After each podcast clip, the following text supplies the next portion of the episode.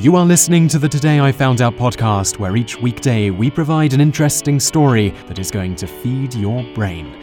You can read more great articles like this by going to todayifoundout.com. Hello and welcome back to another episode of the Today I Found Out Daily Knowledge podcast with me, Simon Whistler. And today's bit of daily knowledge is going to be about a guy called A.P. Giannini, who has been described as the real life George Bailey. And in today's bonus fact section, you're going to learn a little bit about the aftermath of the San Francisco earthquake of 1906. So let's get right into today's show. The man was A.P. Giannini, who was said to be who Frank Capra modelled the character of George Bailey, as well as the bank president, in Capra's 1932 movie American Madness After. At the age of 14, Giannini left school and began working with his stepfather, Lorenzo Scatena, in the produce industry as a produce broker. By the time he was 31, he was able to sell much of his interest in this company to his employees and planned to retire. However, one year later, he was asked to join Columbus Savings and Loan Society, which was a small bank in North Beach, California. Once he joined up, he found that almost nobody at the saving and loan, nor other banks, were willing to give loans to anyone but the rich or those owning businesses. At first, Giannini attempted to convince the other directors at the saving and loan to start lending to working class citizens to give them home and auto loans, among other things. He felt that working class citizens, though lacking in assets to guarantee the loan against, were generally honest and would pay back their loans when they could.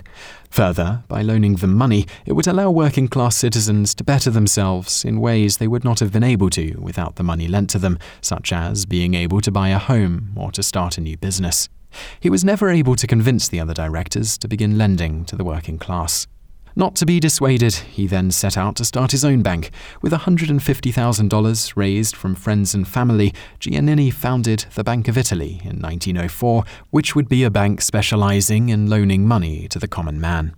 The first Bank of Italy branch was in a converted saloon across the street from the savings and loan he had formerly been a member of.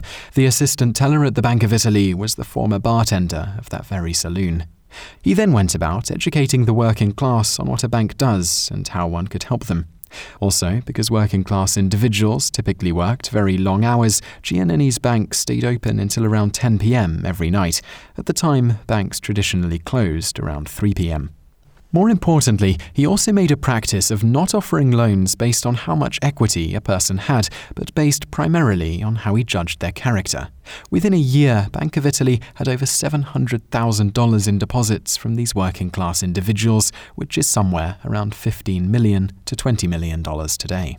Two years after the Bank of Italy was founded, the Great San Francisco earthquake of 1906 occurred, which was a 7.7 to 8.25 earthquake that resulted in 80% of the city being destroyed, over 3,000 deaths, and around 200 to 300,000 of the city's 410,000 population left homeless because of the earthquake and subsequent fires.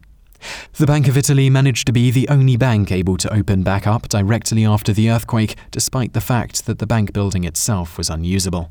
Directly after the earthquake happened, in the very early hours of the morning, Giannini went and sifted through the rubble of his building and gathered $2 million into a garbage man's wagon owned by Giabatta Ceppolina, whose son would go on to work for the Bank of America because of a promise made by Giannini to Ceppolina in exchange for use of his wagon. Ceppolina's son was able to retire from Bank of America at the age of 41. After gathering the money, Giannini then took it outside of town, covered in garbage to protect it. Next, he headed out to the docks and set up a temporary bank with two barrels and a piece of wood as his desk. He then began taking deposits and giving loans to help not only businesses, but also the working class so that they'd have the money they needed to rebuild their homes and their lives. At that time, none of the other banks had reopened, and most did not do so for several weeks, so few who kept their money in banks had access to it, and many others had lost everything in fires.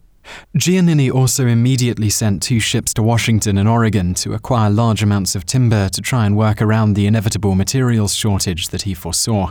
That lumber comprised most of the lumber available in the early stages of rebuilding San Francisco.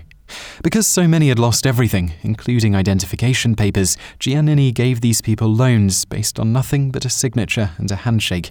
He supposedly never tired of mentioning to other bank bigwigs that wouldn't loan to the common man that every single loan he made that way to so many working class individuals was ultimately repaid in full.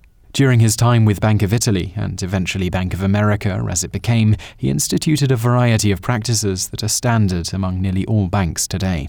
He was also a key figure in making California what it is today, including being an integral part of the California wine industry getting started, providing numerous loans to various entities in Hollywood in its early days by starting the Motion Picture Loan Division, which provided loans to many budding Hollywood groups and individuals, including funding Walt Disney's Snow White when it had gone $2 million over budget, and funded the United Artists, which was founded by Charlie Chaplin, Douglas Fairbanks, and D.W. Griffith. He also loaned money to the founders of HP, William Hewlett and David Packard, to start their business. More significantly, he had his bank purchase the necessary bonds to fund the construction of the Golden Gate Bridge, and, of course, the aforementioned integral role in financing much of the rebuilding of San Francisco directly after the earthquake of 1906, among other things. By 1930, Giannini had retired once again, and this time moved to Europe.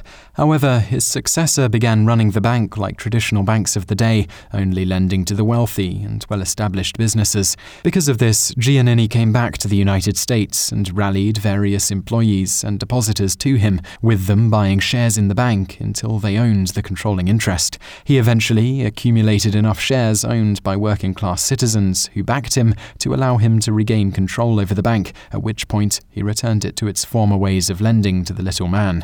He did not retire again.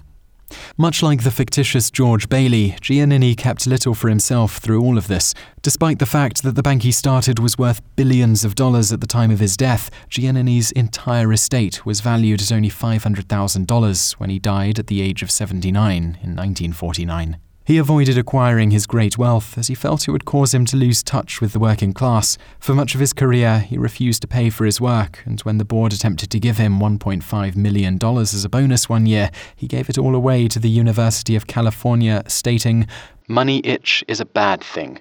I never had that trouble. And now for today's bonus facts.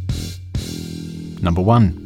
After the earthquake, it was reported that only 375 people had died as a result of the quake, and the destruction was largely downplayed by the media due to the government feeling that if the true numbers and level of destruction was reported, the city might struggle to rebuild, with most of its citizens moving away.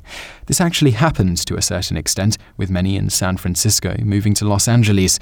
This resulted in the end of San Francisco as the dominant city in California. Number 2. Interestingly, many of the fires after the earthquake were started by firefighters and citizens on purpose.